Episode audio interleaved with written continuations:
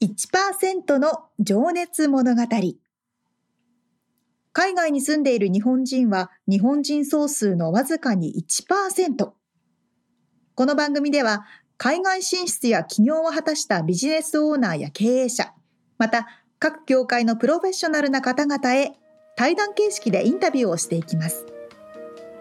日本の未来を背負うグローバルなプロフェッショナルたちの仕事哲学とそこに燃える情熱に迫ります。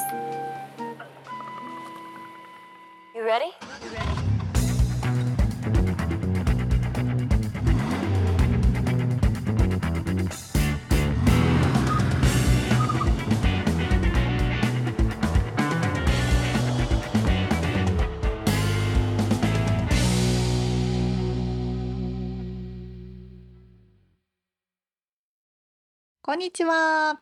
こんにちは。1%の情熱物語273回です。皆さんお元気でしょうか？元気ですか？もう、10月だよ。これ早いものですね。毎年言ってる気がするけども本当に。もう、もうさ、だって、クリスマスツリーが飾られてるらしいからね。もう？デルアモショッピングセンター。早っ。9月ですよまだ。9月の終盤？もう今あれですよね。お店行くと至る所にかぼちゃ。そうね。ハロウィンがまずありますからね、そう。ハロウィンがあってサンクスギビングがあってクリスマスがあってもういつの間にか終わってるっていうねまあでもこの先取りがどんどん早くなってる気がするけどさ。確かに。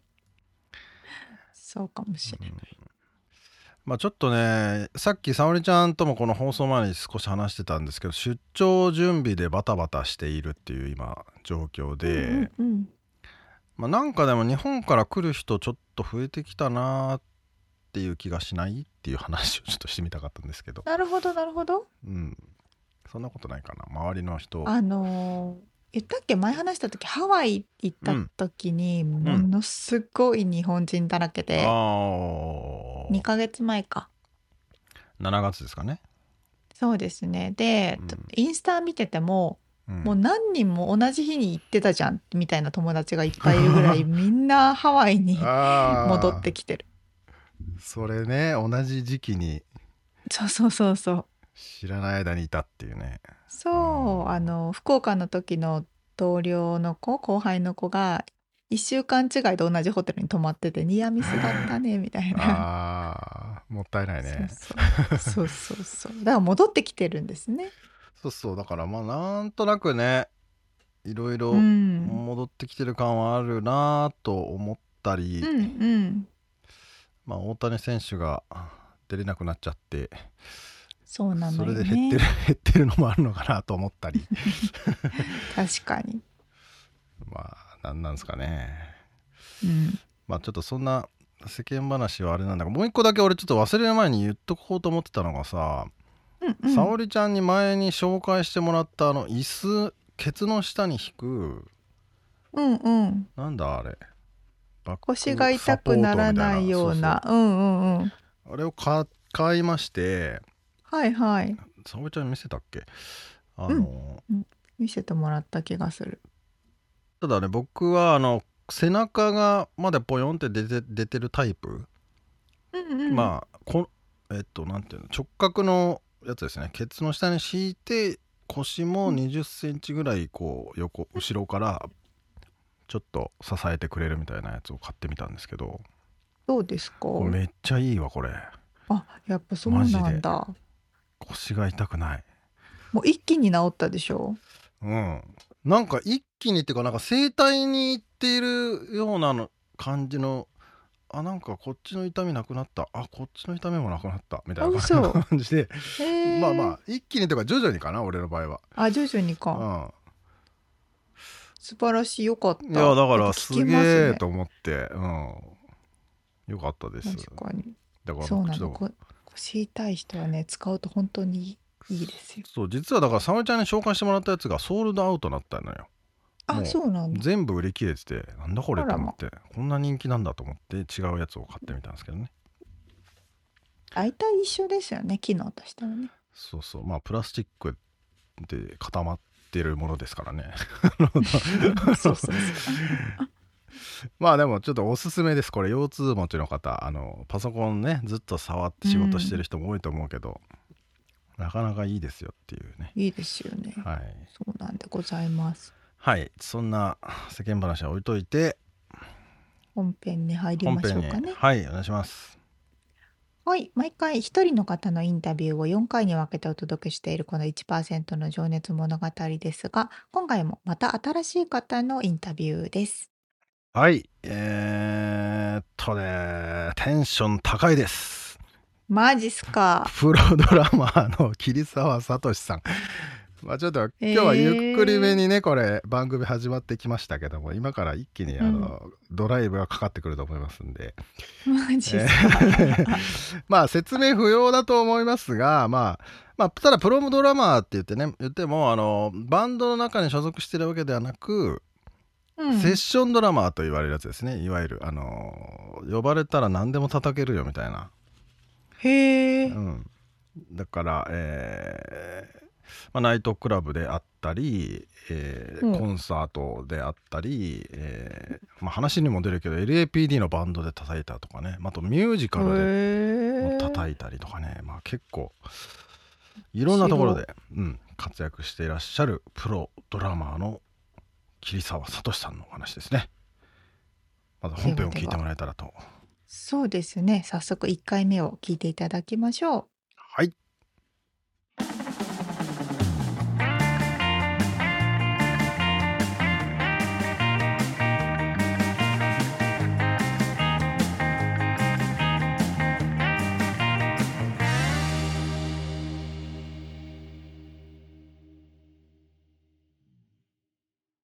えー、1%の情熱物語。今日が40、あ、ちゃうわ。69人目だと思います。そんなにやってるゲストです。ちょっといつもと段取りが違って忘れちゃいましたけど、確か69です。すげえ。はい、えー、今日はですね、プロドラマーでいらっしゃいます、桐沢聡さんにお話を伺います。桐沢さん、よろしくお願いします。桐沢聡です。よろしくお願いします。はい、今日はですね、はるばる桐沢さんの個人スタジオ、うん、まあ練習部屋というか練習部屋？男の子の夢の部屋っていう感じですね。いやー。それは後で説明しましょうか夢の部屋話は。少し説明してもらおうかな。じゃあお邪魔しまししてるんですけど、はい、ドラムセットが2個あって、はい、冷蔵庫があって。寝袋があって寝袋があってパソコンがあって。そしてあそこに飾られているものが。ガンダムのプラモデルですね。この話今しちゃっていいんですか？あぜひあのー、まあたまたまですねあの知り合いに「シンプソンズ」っていう、あのアニメの、えっとまあ、偉い方がいらっしゃいまして、はい、で僕その人が別に偉い方かどうか全く知らなかったんですけどたまたまバンドメンバーだったんですよね。はい、あのスーザフォンって言ってあの肩に担ぐようなこんなでかいまあ、分かんないと思うんですけど文化文化文化文化みたいなあのスーザフォンっていうあのあの楽器？を演奏する。で僕は普通にあの、ね、あのバンドメンバーとして接接してたんですけど。えー、蓋を開けてみたら 実は彼はシンプソンで一番偉い人みたいな話シンプソンズってねみんなわかると思うけどアニメというか漫画というか。あアメリカ版こち亀みたいな感じですね。まあそうですよね。うん、もう本当に昔バンドメンバーに秋元康さんがいたいたような感じで。でその彼がその集中力やクリエイティブ力を高める話をしてくれてで、は彼の仕事部屋には、はいえー、まあもちろん仕事部屋ね今ね紙で絵を描くことはないのでそのパソコンがあって全部タブレットで描くんですかね、うんうん、横にはですね彼が子供の時にハマったおもちゃがずら並んでるんですよ。なるほど。で理由はですね彼が言うにはその仕事でね、行き詰まることってあるわけじゃないですか、僕もねあの音楽の、ね、楽器の練習してて行き詰まることがよくあるんで、はい、そういう時に子供の時にはまったものを手に取ったり、うん、目線の端に置いてそれそこに目を置くこあ持っていくことによって、うん、クリエイティブ力がね爆上がりするっていう。なるほど。でそれ僕すごく共感して、うん、で僕が子供の時にはまったもんなんだろうって考えると世代的にガンダムなんですよね。で、まあ、ガンダムのおもちゃ、まあ、プラモデルですね。これを今、まあ、いくつか飾ってるんですけど、うん。ちょっとね、あの、いっぱいある、まだ実はね、これ3分の1ぐらいなんですよ。で、家にこのもっといっぱいあって、あそうなんですね。残念ながらね、ちょっと仕事が忙しすぎてね、作る暇がないっていう。組み立てられないというね、はい、っていう状態で目の前にだからドラムセットの前にガンダムのおもちゃがあるっていう状態ですね。あーまあ先ほどちょっとお話ししてね結構年齢も近く同世代ということで,、そうですね。うちもガンプラいっぱいありました。僕もあーいいですね。作ったしあのラジコンも作ったし。懐かしい。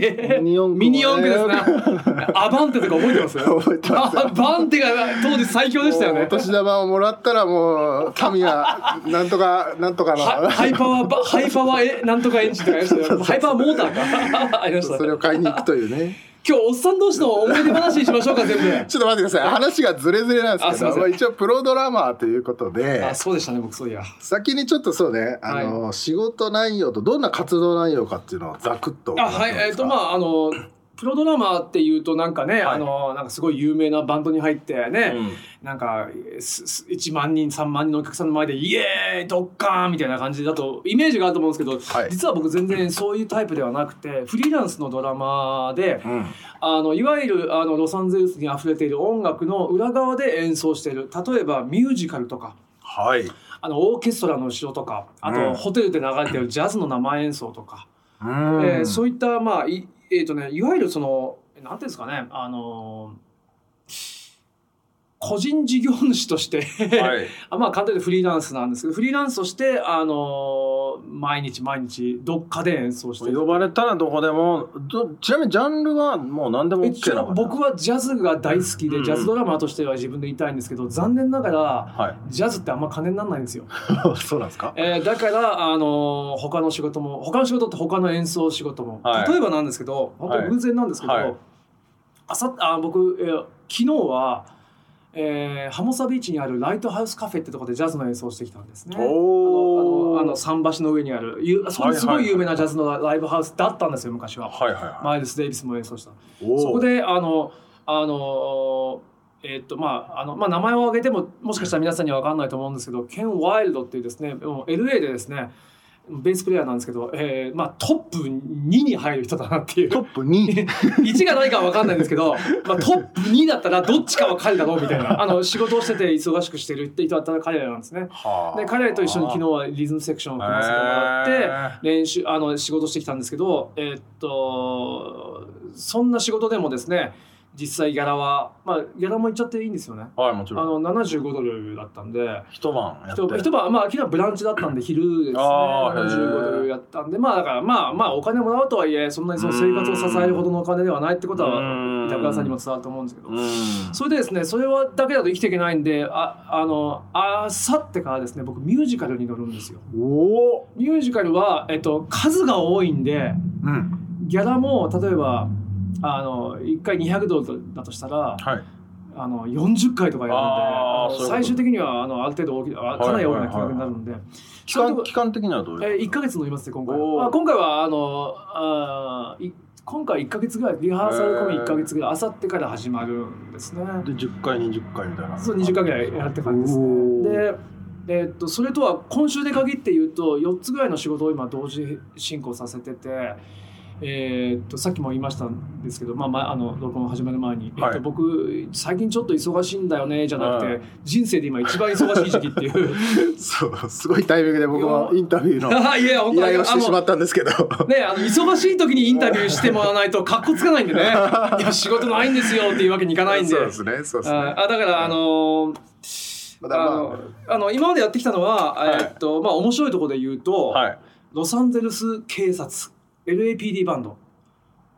あロサンゼルス警察の中にバンドがある、まああのなんか警視庁音楽隊みたいなのあるじゃないですか。あーまあまあんな感じの中で、えまあ、LA のバえー LAPD にもバンドがあってジャズバンドが2つあってオーケストラが1個へー。まあ僕も辞めちゃったんですけど、たまたま今日僕 LAPD から電話かかってきて、ええー水曜日来てくれって言われて、ドラマーいねえんだって、いや僕ごめん、ミュージカル始まるガチャってあーへえすごい。で、まだ僕ユニフォームとかバッジ持ってますね。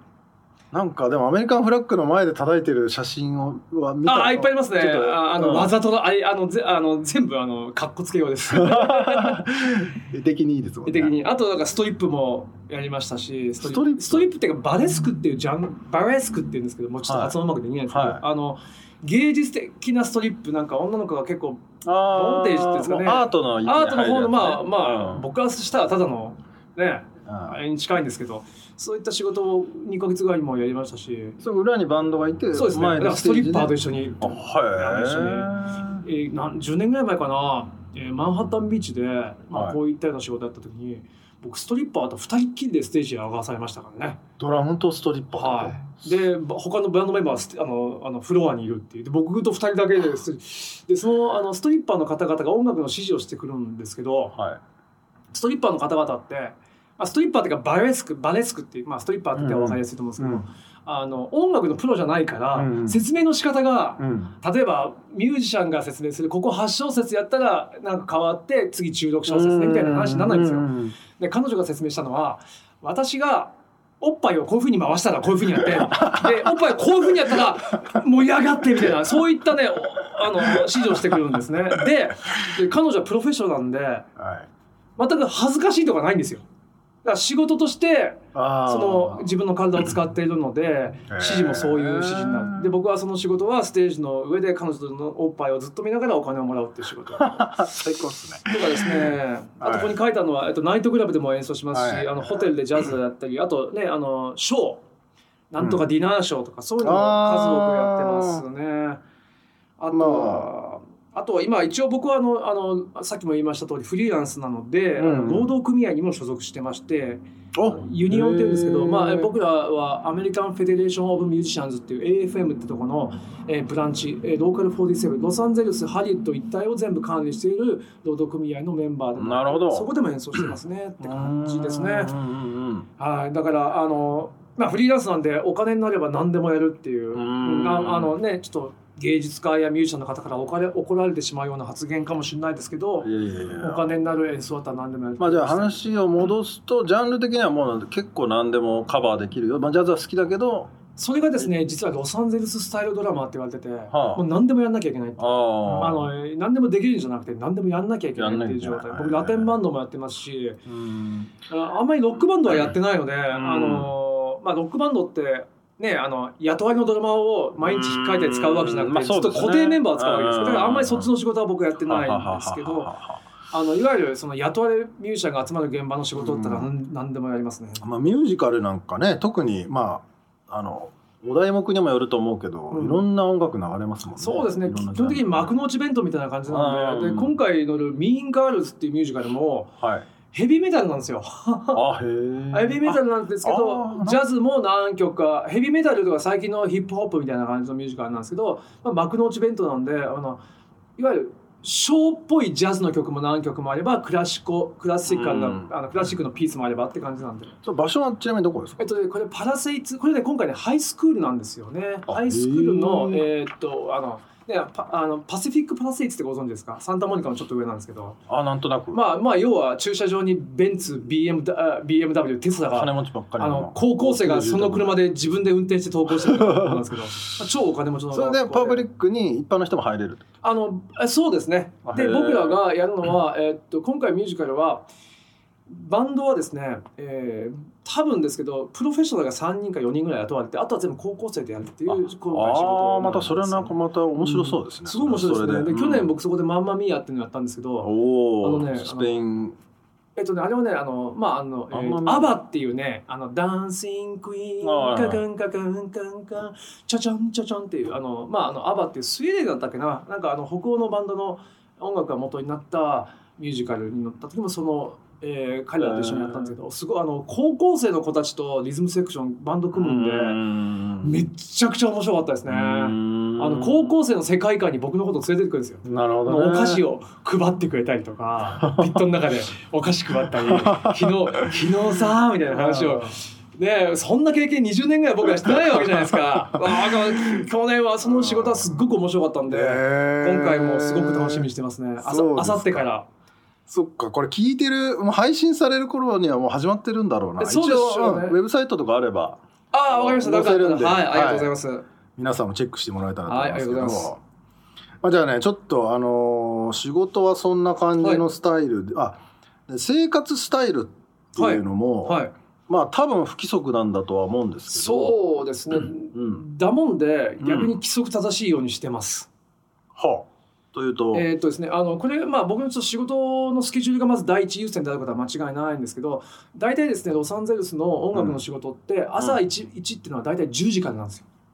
はあはあはあ10えっと、ユニオンってまあ僕労働組合に所属してるんですけど、い。そこが一応定めているえセッションの時間枠っていうのが10時スタート1時スタート4時スタートし夜夜の7時スタートってこの4つのスロットがなってるんですよ。で全部とは言わないですけどロサンゼルスの全ての現場が大体このスロットに当てはまるようにあの仕事って始まって終わってくるんですよね。うんだから朝もちろんあの僕最近までちょっと小学校30校ぐらいジャズのあのなんかあの小学校でジャズを演奏するっていう子供たちに向けてっていうのを30校ぐらいやったんですけどそういう小学校の時は朝8時半集合とかですけどうん大体の僕らの仕事っていうのは10時から。うん。なんであのさっきおっしゃられた通り僕あの、ね、週末とかは夜中3時に帰ってきたりするので、でも逆にその平日は10時スタートって分かってるんで必ず、えっと、朝8時半に起きて、うん。あのちょっと朝に後でも話すんですけどそのあの習慣ありますかっていうコメントがあるん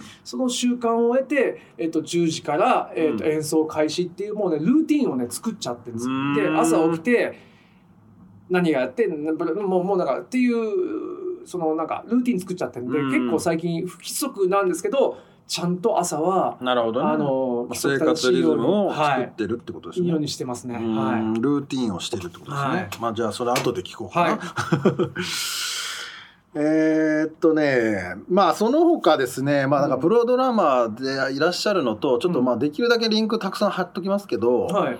あのー桐沢さんが発信してるものがめっちゃいっぱいあってああ、めちゃくちゃありますね。まあ YouTube やってますね。YouTube ツイッター、えーっとなんだっけ、まあ、サロンですか？あ、オンラインサロンやってますね。オンラインサロンはい。とかねオンラインレッスンもやってらっしゃるようですし、はい最近忙しくてレッスンできないんですよ。今ああ本当です10人ぐらい溜まっちゃってるんですけど、本当申し訳ない。ああ、はい。じゃあそのオンラインサロンは、はい。なんていう名前でしたっけ？えーリズムダモンデ全くふざけた名前なんですよ。ダモンデっていうのが僕の口癖だったみたいで。今今さっき一発出たんであのわわざとあわざと言ったんですけど、あそれをなんか仲間仲間内が面白くフランス語っぽくしようぜみたいな。ダモンデってちなみダモンにデみたいな。ちゅうか東京生まれですよね東京育ちです僕ははい東京まで。ダモンデって言うんですか？あなんでですかね。全くわかんないどっから僕これがどっから僕えどっからこれどっから僕がこれを知りたか全くわかんないですね。いや僕ちなみに名古屋なんですけど、はい。ダモンデって言うんですよあ名古屋の言葉なんですかそうそれを僕大阪に引っ越してからダモンデって言ってたらすごいバカにされて。ダモンデ僕ねと名古屋にはね 一回しか行ったことないんですよ。なんで桐沢さんがダモンデ名を古屋はね自分のものとしているのかを聞きたかったんですけど 名古屋の皆さん申し訳ない。あの勝手に自分のものにしちゃいました。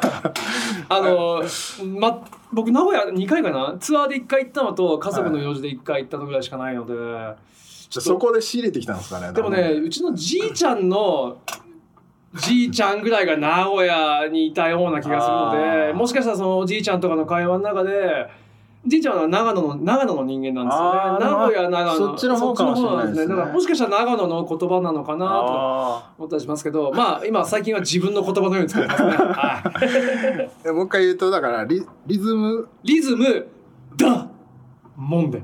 あのそのダモンデをフランス語っぽく誰かが勝手に変えたんですよ。それが面白いってなってじゃあそれリアってなって。まあいわゆるだからリズム研究会みたいなノリまああなんですかね、のどういうぼ僕らが日本で習ってきた音楽のリズムって、はい。実は全然あの偏った話だったんですよね。うん。まああのね板倉さんも音楽やられたってことではい。多少わかると思うんですけど、あの8分音符っていうのは1 and 2 and 3 and 4 and それが1 2 3 4タッタータタタタ全部その譜面に書かれた、うん。例えばここにまあ今ねあのああの楽譜がありますけど。楽譜がありますけど、うんこれがだからリズムって習ってきたんですよね僕らがね。はいはい。まあわかりますよね。はい、でもこれって西洋の考え方のうん、あのリズムの書き方なんですよ。全部譜面に合わせて全部数字の上に当てはまる。でもあのこの考えが生まれたのってここ本当に1,000年ぐらいの考えでリズムってもっと昔からあったっていう。あ楽譜が出てきたのがここ1000 1,000年年ぐらいでもリズムって生まれこたのはそういうことです。うん。でもっと昔からあってで僕らはそこに全く目を向けてなかったってことにあの 僕は一応音楽学校アメリカで出てるんですよ。はい。であの奨学金も2回ももらったかなり優等生うん。なんですよ僕。はい。だけどですね、えーまあ、学生中にあの、まあ、あこれ過去の話なんですだけどいいのかな、まあ、ちょっとだけ、うん。あの学生中にいわゆる学校とは関係ない仕事が来たんですよ学生中に。学生中に学校、はいはいはいだからもうロサンゼルスの現場にいきなり行くことになって、で僕ちょね僕はちょっとね学校でも奨学金もらって、まあ、日本でも一応ねプロ活動してたんで、うん。まあで天狗になって「はっうん。僕の初めての仕事はアメリカでやってやるよ」みたいなね、まあそんなことは態度には出さないですよ。うん。で、まあ、ステージに上がって演奏したんですけどもうね全くアメリカ人と歯が立たアメリカ人に歯が立たなくてうん「えなんで？ええ？って今まま終わっちゃったんですよ。それはリズムが合わない乗れないもうねどういうこと全部合わないんですよ。で原因が分かんなかったんですよ。ううん、でそれはねしばらく原因が全く分かんなかったんですよね。でその原因っていうのもあまあ原因は分からずじまい。で解決方法っていうのもうん。メトロノームってご存知だと思うんですけど、うん。あメトロノームでもっと練習しなきゃいけないんだ。でさっきみたいなあの譜面。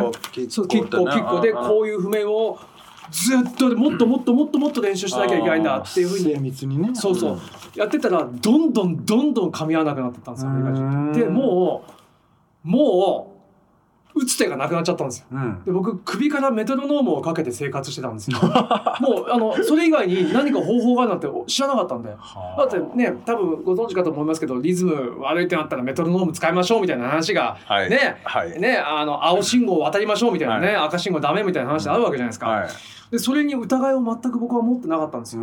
でもメトロノームを1日23時間うん。シャワー浴びる時以外ずっとこういうピッコピッコピッコピッコってうやってますわでも余計にげ実際の現場ではぐちゃぐちゃになってくるんですーよ。はいはいでも打つ手がなくなっちゃったんですよね。あで打つ手がなくなった時に実は僕らが学んでいたことは西洋式だけだったっていう。ん。西洋式以外の世界があるってことをたまたま知る機会があってうん。もう西洋式以外うん。の世界のリズムを探検あのまああの興味をうん。興味というか必死でうん。生活がかかってるんで、うん。必死で掘り下げてったらあの今みたいなあの今今日本ではほとんど誰も言ってなかったようなあのリズムの西洋式以外からのアプローチっていうのを見つけてそれが、えっと僕の、えっと今この「忙しい」っていうのはさっきから自慢みたいに僕はプロドラマやってますっていう足元になってるんですね。多分これ発見できなかったら多分仕事できなかったと思うんですよ。それはズバリ何えっとですか、リズムっていうのは、えーっとまあ、これね僕の発信を追いかけてる方だったらすぐ分かると思うんですけど、リズムってこれじゃなくて人間の振動を感じる力なんですよね。振感じましたよね今ね。うんこれなんですよ。で音を出すって全部振動を生み出してるんですよ。はいで僕らって音とかリズムって耳から入ってくると思ってたんですですけど、はい。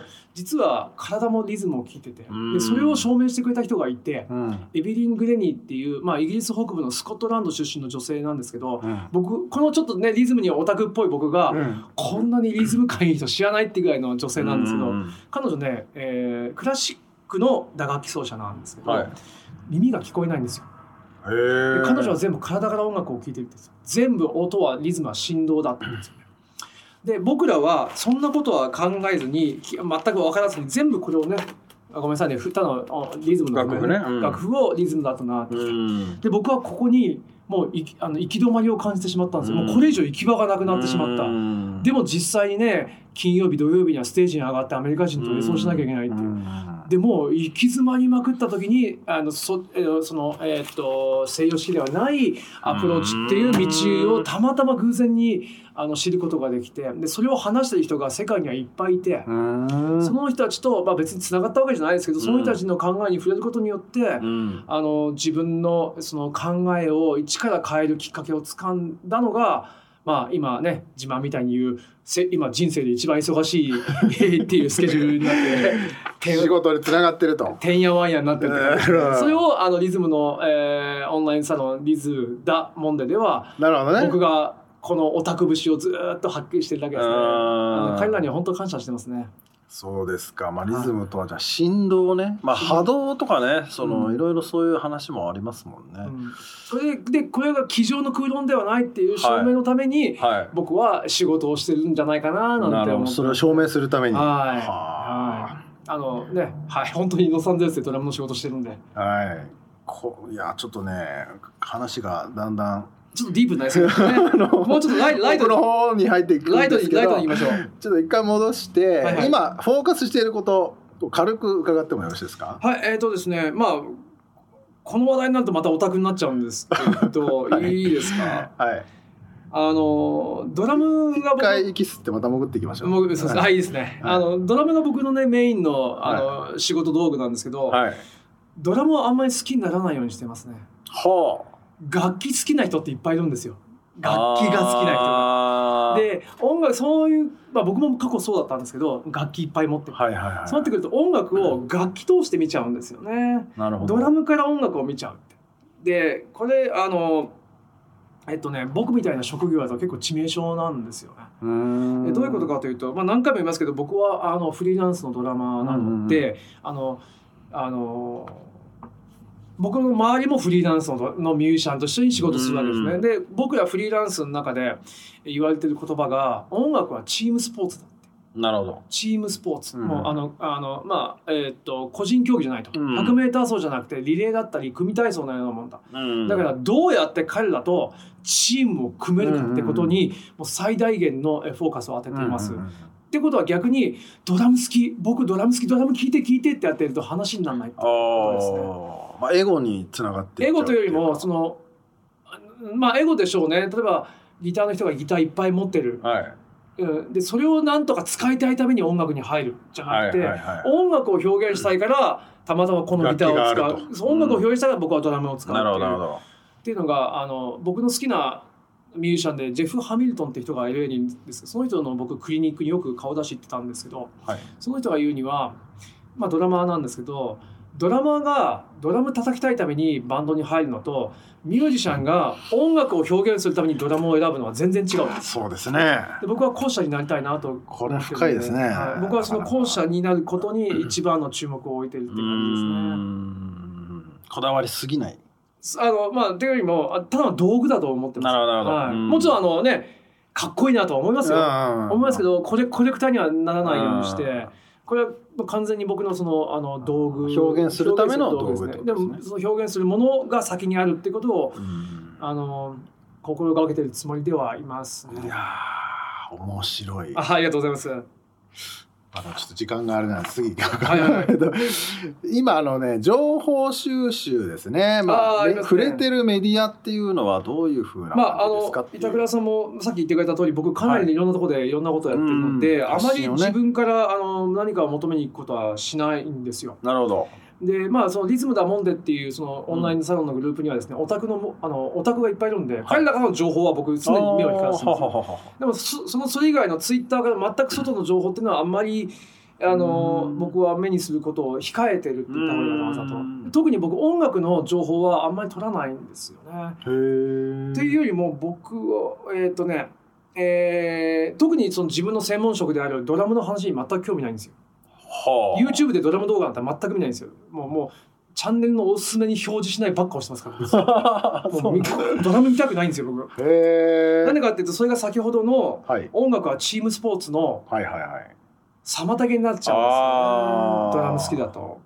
じゃあ他の楽器のプレイとかをもっと知る方がいいドラムが入っていない音楽を聴くことは多いですね。あの合唱団とか南アフリカにすごい合唱団がいて僕大好きなんですけどはもうもうもうリズムだけで圧倒してくれるっていういなんという合唱だこれねえっ、とねえっ、とえっ、とねえっ、とねえっ、とね発音がすげえ難しいんですけど、えっと大学のえっと世界一有名な大学あのそのいわゆるクワイアって言うんですけど合唱団のことを、うん。クワイアの学校でえっ、とね出てこないすぐ。えっとねパ、まあじゃあ P から始まる。あとねあとでこ後で調べて、はい。あのリンク貼っときます、はい、あの、うん。僕がいそれ YouTube の動画なんですけどあんなあのこんなに素晴らしい音楽ってないんじゃないかなって思うぐらいへそのえ申し訳ない今名前がパッと出てくるえっとねパラメラとかそんなうん。うん。まあじゃあそのドラム以外のそれはでもなべ学習してるためなんですか？あのねあの自分あのねセンスを？えっとねあのねえー自分がセンサーかどうかっていうのは全くわからないんですけどとりあえず自分の興味があるものの妨げにならないように自分が興味がポッと芽生えたらもうそこに行くだけで例えば今例えばそのあの今あのウクライナ戦争の後ろであのあんまりフォーカスされていない例えばアゼルバイジャンの話とかなんかその世界で起こっている僕出来事がすごい興味あるんですね。いいことも悪いことも含めて。だからドキュメンタリーはかなり見ますね。あのあの音楽のドキュメンタリーよりも、はい、例えばえー、っとなんだろうなあの中国の山奥に住む少数民族の、うん、えー、子供たちがどうやって、ま、あのまなあの学校に、うん学校とどういうふうに関わっていくかとかでその両親がお金がない。だけどみたいな。その中国っていうとねあのねあのなんかちょっと頭がおかしいみたいななんかイメージが先に来る人が多いんですけど実はそんなことは全然なくて人々が後ろにいっぱいいるんですよね。人間人間がいっぱいいるんですよね。そういう人たちにフォーカスを与え与えあの当ててるドキュメンタリーをかなり見ますね。めちゃくちゃ歴史が深いですからね、はい、その中国、うん、なるほどね。だからちょっとまとめがなかなかむずいんですけどすいませんね。ドラム以外のところで自分の何かが触れるものにそう触れるものがあったら、うん、躊躇せずにね、躊躇せずにあの潜っていくみたいなことでもそれはその目的というかその先は何なんですか？分かんないです。でもそれによってドラムのこの技術が上手くなるのか技術は多分上手くならないでしょうけどあの仕事に対する心構えができると思うんですよね。なるほどねあの技術はね僕あんまないんですよ。だけどそのチームスポーツにはそこじゃないっていう。はいはいはい。そのそういったその多様性を知るというかそういう方なんですか？うんあの言葉でかっこよく説明できたらいいんですけど、あの。自分が一番楽しんでる喜んでる状況が一番自分の能力を発揮できる状況だことは間違いないと思ってて。多分僕はね今ねありがたいことに仕事があって YouTube でもちょっとなんか面白い人間を拾ってるんで。うん。あの多分これを楽しんでくれてる人は結構多いと思うんですよね。うん、で多分この楽しんでる先に多分何か、えっと、日本のためになることがあるんじゃないかなと思っていてとことん楽しんでやろうと今思ってます、ね、なるほど、はいありがとうございます。じゃあちょっとそろそろ次のセクションに行きますね。そんな桐沢さんがどうやってできてきたのかっていうのをね、聞いていきたいんですけど。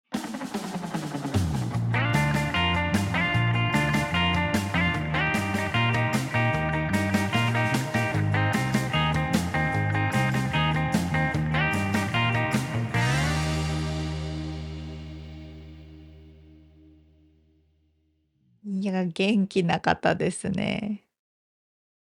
喋りにリズムがありますね。ああ、もう楽しいですよね。もうなんか何何からコメントしていけばいいのか収集がつかない感じですけど。白い。なんか俺が思ったのは、あ、どうぞ。うん、どうぞ。あのミュージカルをさ、うんうん。見に行く時ってある？うん、この前レ・ミゼラブル見に行きました。おとかあのあとあれかシルク・ド・ソレイユとかあっち系のやつでああ、はいはい。その生演奏がうんあるうん。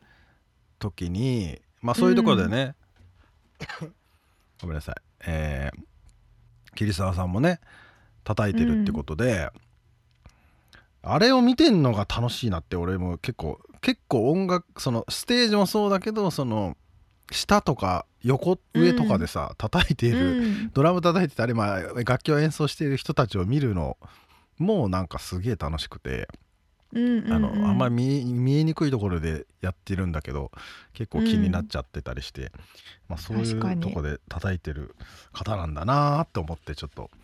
あの生演奏があるとやっぱめちゃくちゃいいよね。確かにね。うん、そっかみつさんもバンドやってた人だから特に気持ちがわかる？共感する部分が多い？かもね。うん。うん。そうでもなんかそんな話もね後半にも出てきますけどやっぱなんかショーの時のふざけ方みたいなね。へえ。うん、まあ僕とは全然レベルが違うあれですけどまあそれでもやっぱり、うん、うん、まあスタジオに行った時点でもうねなんか懐かしいなっていう気もしたしまあ、僕らもバンドやってる時はスタジオロックアウトスタジオって、まあ、24時間いつでも入ってどんだけでも音出せる場所があったりして、えー、もうそこは本当にね男の子にとってはね最高の遊び場なんですよ。へえ まあガンプラとかも置いてあるって言ってたけど。そうなんだ。もう本当あの空間はね楽しくていやそれはいいな。まあそういうところをね借りてらっしゃっててドラムキット2個置いてあって、うんうん、まああの忙しい時はそこで寝る場合もあるみたいですけど、なるほどね。でも本当にいろんな音楽シーンで活躍してらっしゃるんですね。ね。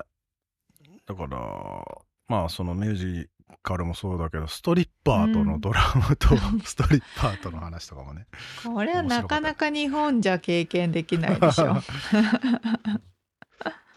まあ。すごいな。ねえでもその結構なんて言うんだろう。喋り的には軽快な感じでいらっしゃいますが、うん、そのメトロノームを首からぶら下げて生活してたっていうこのストイックさ、これもねなかなかおもろい話だなと思ってウルトラマンかよって感じですけど。ね感じからは想像つかない感じのギャップを感じましたね。ね、でもまあそれもやっぱり挫折というかねアメリカンの、えー、たちと初めて仕事でプレイした時に歯が立たなかったっていうことでそれをやって、でそっからまた反転したっていうねそのそれではもう拉致が開かないっていうかそうじゃないっていうことに気づいてリズムとは人間の振動を感じる力というふうにおっしゃってましたがこれもね、うんうん、ちょっともう YouTube とか見てもらえるとちょっとね完全にオタクの域に入ってるんですけど、まあ、僕も何個か見ましたけど はい、このままズブズブと入っていっちゃいそうだな。だからすごいね深いもう本当にオタクな話をしてます、えー、リズムについて。そうだから、えー、うん、興味ある人見てもらえたらと思うしはい。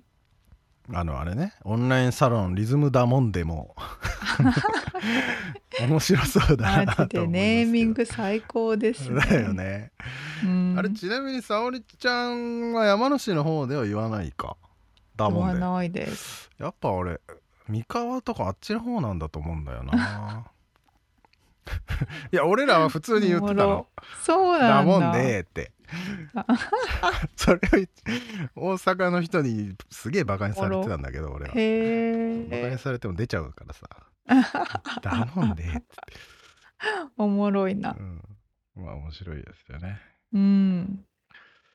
いやそれで次はどんな話になります？はい。まあそんな何でもやというかですね。うんうん、呼ばれたらどこでも行きますみたいな感じですけども。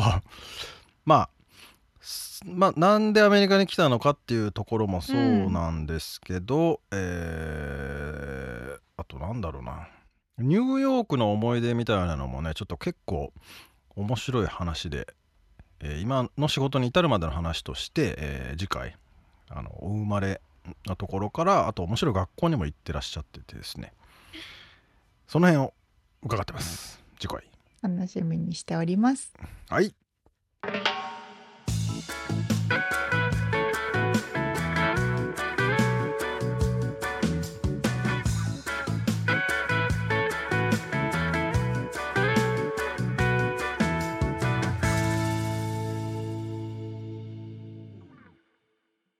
リアルアメリカ情報。よっこのコーナーでは最新のビジネス生活情報をアメリカ・ロサンゼルスよりお届けしてまいります。はい。あのね、来来月か10月に両親が遊びに来るからおちょっと旅行の計画旅行というか、まあ、ロードトリップの計画を立ててて、うん、でねラスベガスの方にも一泊しようと思ってたんですよ。うん、でそんなんでちょっといろいろ見てたらなんかラスベガスの噴水？ベラジオの噴水とか、うん、ああいうのが11月まで全部停止してるよみたいな情報が TikTok で流れてきてて。嘘。なんで？そう。でねそのラスベガスのメイン通りのストリップっていうところの歩道と道路の間のところに鉄格子がブワーってずらーって並ん。でる映像がね TikTok で流れててあなんあじゃこりゃ。そうそんなね感じかなと思ったらうん。これがね私は想像もつかなかったことをラスベガスは11月にやろうとしてるんですよ。なんすか？これなかなか当たんないと思うな。まあ、じゃあそれ言う前にさちなみに、うん。これ関係してるか分からないけどラスベガスにさ去年俺、し仕事で行った時に丸くてでけえものが立ってたのね。うんうんうんうん。あれ何？っつってみんなにタクシードのうんちゃんとかまあウーバーのうんちゃんとかに聞いたらうん。あのなんかすなんか作ってるよみたいな感じでテンション低めで教えてくれたんだけど。まあそれがあーできたっぽいぞみたいな映像を見たんですけど、それとは関係ないですか？ラスベガススフィアっていうんですねそれあは巨大な球体、あはいはい。あれはもう数ヶ月前にオープンしてまして。そうだよね私も見ましたがものすごい迫力でそれはまああの来月行くのでちょっとその時にお話ししようと思うんですああ来月生で見るってことね。生で見たけどね中にも多分もう入れるようにもなってて。おマジええやばい、まあ、それはそれでちょっと置いとくんですけどそれじゃないと。じゃあ全然わかりません。ぜこれはねすごいですよ。なんとラスベガスのはあ。あのストリップを利用してほう。F1 やるんですってええすごいっしょ。ラスベガスっぽいな。いやラスラスベガスっぽすアメアメリカっぽいな。そうそう。そうなんだっけなはえ8 8ビリオンとか言ってたな。すんごい金額。うんすごいね。とんでもない金額をかけてまずその道路を普通の道路を F1 用にしなきゃいけないからああの長いあ。通常の道路を。あそこでやるのよ。もう完全なあの F1 用にするっていうのはどういうこと？全部そのなんていうのコンコンクリをものすごいスムーズにしてああ F1 平らにし直すん用だ全部ね引き換えてるあのマジで？へえでコースを見たらストリップの端から端までとそこからぐるーっと多分ちょっと遠くまで回ってまた戻ってくるっていうそのリアルなラスベガスの中で F1 をやっちゃうっていうとんでもない計画なんだよ。よね。なんかまた F1 人気あれしてるみたいだもんね。こうふ戻っなんつうの再燃してるというか。あそうなんですか？なんかなんだっけな？なんかで言ってたよへえなんかそうなんだ。のポッドキャ。ストとかで。だあとネットフリックスとかのドキュメンタリーなのかな。ちょっとわかんないんだけど。へえで若い子が割とまあおっさんのね世代はもちろん好きだけど人多いけど、また若い子もそういう興味を持ち出してるみたいなへえあじゃあ、うんあるんじゃない？あるんだ。再燃してるのかそうそうもしれないですね。盛り上がってると思うよそのシーンが。うんまあプラスやっぱり人をまたベガスに戻さないといけないからね。そりゃうまいことやるな。でもねラスベガスのねひ2023年7月の売り上げってうん。過去史上最高額の売り上げを記録したんですって。え。ー、まあでもほそれでも単純に料金が上がってるっつう話もああそれもあるよね。確かに確かに、うん。全部がね。でこの2023年の11月に開催されるラス F1 ラスベガス GP えー、じゃああれだ。ホテルの部屋からも見えちゃうぞっていうやつだ。そうそうそうそうそうそう。ってやつがあのラスベガスのキラキラキラっていううん。ストリップでね。なんだろう。そうそうストリップの華やかな部分から見れるっていうところで、えーっとねそのまさにミツさんが今言った球体スフィアの周りとかも回る？ああいやもうほんとエンターテインメントですいやねほんとほんと。だからもう全部そのこれね計画されてるんですよね。それに合わせてみんな作ってて。ああそういうことね。うん。ですって。サーキッかトにしちゃうっていう。いやー。話らしそりゃ噴水見てる場合じゃねえもんな。い そうそうそうそう。そうそうそうそう。でね少なくとも2020 2032年まで開催する予定だって書いてあるから毎年やる予定なんじゃないですか？これ。あへえ。えでもじゃあその開催してない時は普通の一般道になってそうそうそう。開催する時だけ通れなくなるってことか。そんなことしできるんですね普通の道でね。ねどうなるのかね。通れないとなかなかまあ歩けるっちゃ歩けるけどなかなか移動がもう大変だよね。うんど そう。どうすんだろうね。何日間かやるのか。じゃなないですか？さすがに。うーん。どういう日程なのかな？まああのモノレールとかもできてたしあとあのイーロン・マスクのなんだあれ。トンネルもできてたよね。あのラスベガスの中に。ラで。テスラで移動するやつね、乗った乗った。あ本当？どうだった、うん。ねす自動あれい運転手いた？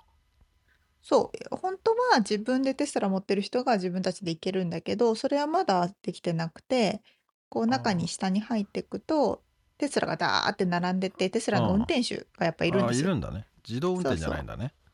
ほとんど運転してないとあんましてた運転してた。そこは自動運転でやってほしいよねでも。そうそうそうそうそう。もうどうせ行くとこ分かってんだからさ走る場所。そうなんですよ。まあ法律的にダメなのかね。分かんないけど。そうそうそうそうそう。そういうのもまあできてるから。おー。2023年11月18日だって。あじゃあ1日だけなのかねまあ、じゃあとりあえず工事のためにと止めてるってことか噴水は、うん2ヶ月くらい多分まあなんか一瞬回水不足なのかなとか思ったけど 今年めっちゃ雨降ったしなとか。そうそう全部その道路をね綺麗にして改築して、でもだからそれに合わせてものすごい量のイベントが開催されるのでね。うーんそうだよね。いやなんかラスベガスとかさ去年か一昨年かリゾートホテルっていう赤いうん。新しい、リゾートワールドだっていうね、あまあ、新しいホテルも開業したりしてあそうなんだね。そうなんですよ。結構まあ新しいのもできててなんかやっぱドバイとかと比べるとやっぱ全然やっぱ古いなとか思ってたけどうーあんのスフィアができたりうん。したのを見てうんすごいなって思ったからまだまだ楽しめると思います。そうですか。それちょっと見てみたいね。どんな状況になるのか、ねそうそう興味ありますよね。まあねちょっとまだこの円安状況だと日本から来るのは なかなかハードル高いですがね。本当に。まあ世界のエンターテインメントが集結している場所なので、まあ、楽しいことは間違いないよね。間違いないそうなんです。うんということで皆さんもぜひラスベガスにも行ってみてください。はいあちゃうリアルかアメリカ情報でした。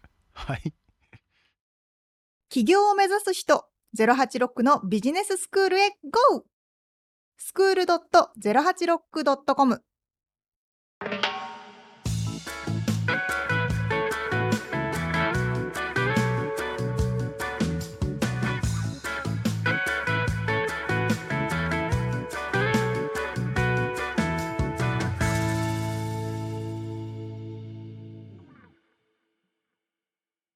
はい、ということで、締めのコーナーです。はいえー、っとね桐沢さんのお話にあやかってなんですけどもまあガンプラがね、置いてあるっていうその子供の頃好きだったものを周りに置いとくとクリエイティビティが発生するという話がありましたけどもはい。沙織ちゃんが子供の頃好きだったうん。もの、まあおもちゃなのかうんうん。って何か何ですか？っていうのとそれって今も周りにあったりしますか？っていう質問。なるほど。あのね、こまあれ。最近しバービーとかあるしな、そうね、ああ、確かにそういうのはあるか。私はちっちゃい頃やっぱおままごとしてて、う。この料理とかんうん。なんか野菜とかくっつけたりするのをばあちゃんがこうフェルトで作ってくれたシリーズとかがあったなと思ってて。手作りの？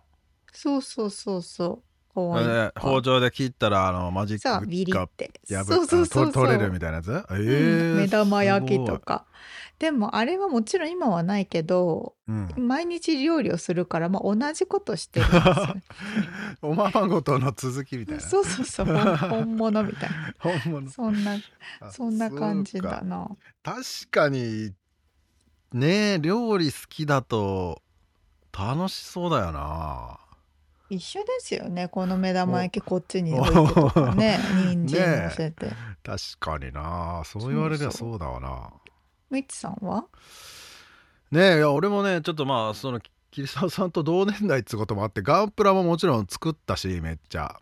うんうん、でまあ話も出たけどラジコンやらミニ四駆やら作ってて、うん、まあ実家に帰ればその片鱗みたいなものあるんですけどカスみたいなのがね壊れたやつがねあのー、今うちのアメリカの方にはミニカーぐらいしかないなって探したら思ったんだけど、まあ、あとね1個骸骨のなんかおもちゃがあってさ骸骨の頭がこうペコペコペコペコってねじ巻くと歩くっていう、えー、なんかそれはねなんか実家から持ってきてて ずっと僕の隣にいるんですよね。えー、うん、うん確かにそう言われてみればいっぱいありましたわうちに何何？今も今の家？今の家も。ぬいぐるみが昔からめっちゃ好きで。よく出てくるな話に。そうそうそう。に20体ぐらいいるんだけどいこっちの今の家にも20体ぐらいいました。そうです。え日本から連れてきた子もいるの？うん連れてきてないんですけど。あそうなんだ。増えちゃったんだ。そう旦那と付き合ってから私がぬいぐるみ好きということを、あのアドバンテージに取られまして何かあったらぬいぐるみをまあ喧嘩したらぬいぐるみ買っていいかみたいな。そうなのよ。で増えちゃって増えちゃってみたいなね。まあそういうのは知っとくといいよね。喧嘩した時に持っていけばいいやつ。でも結婚したからもう増えたら自分の周りに増えるってことになっちゃうからもうもうそれはね使えなくなさすがにまああとなんかゲームセンター的なところの景品とかでねもらったりするしね。ああ確かにね。そういうのどうしてるんだろう。なんか まあなんかうちにもあるなぬいぐるみが。なんだかななんだかねこうさよならするタイミングはないです。ね捨てづらいものですよねああいうのは、ね、そうそうそう、うん、そうなんでございます。皆さんも何か子供の頃好きだったものを周りに置いとくといいらしいですよということで あそうなんですね。やっぱいいんだね、うん、なるほどなるほど。そんな感じでしょうか？はい。ということで今回お届けしましたインタビューとリアルアメリカ情報のインフォメーションはブログに掲載しております。podcast.086.com podcast.086.com または1%の情熱物語で検索してみてください。えー、番組がちょっとでも面白いと思っていただけたらぜひフォローをお願いします。お便り、レビューもお待ちしています。そして番組サポーター、パトロンさんからのご支援も引き続きお願いします。詳細はウェブサイトを見てね。ということで今週も聞いてくださってありがとうございました。ありがとうございます。また来週お会いしましょう。じゃあね。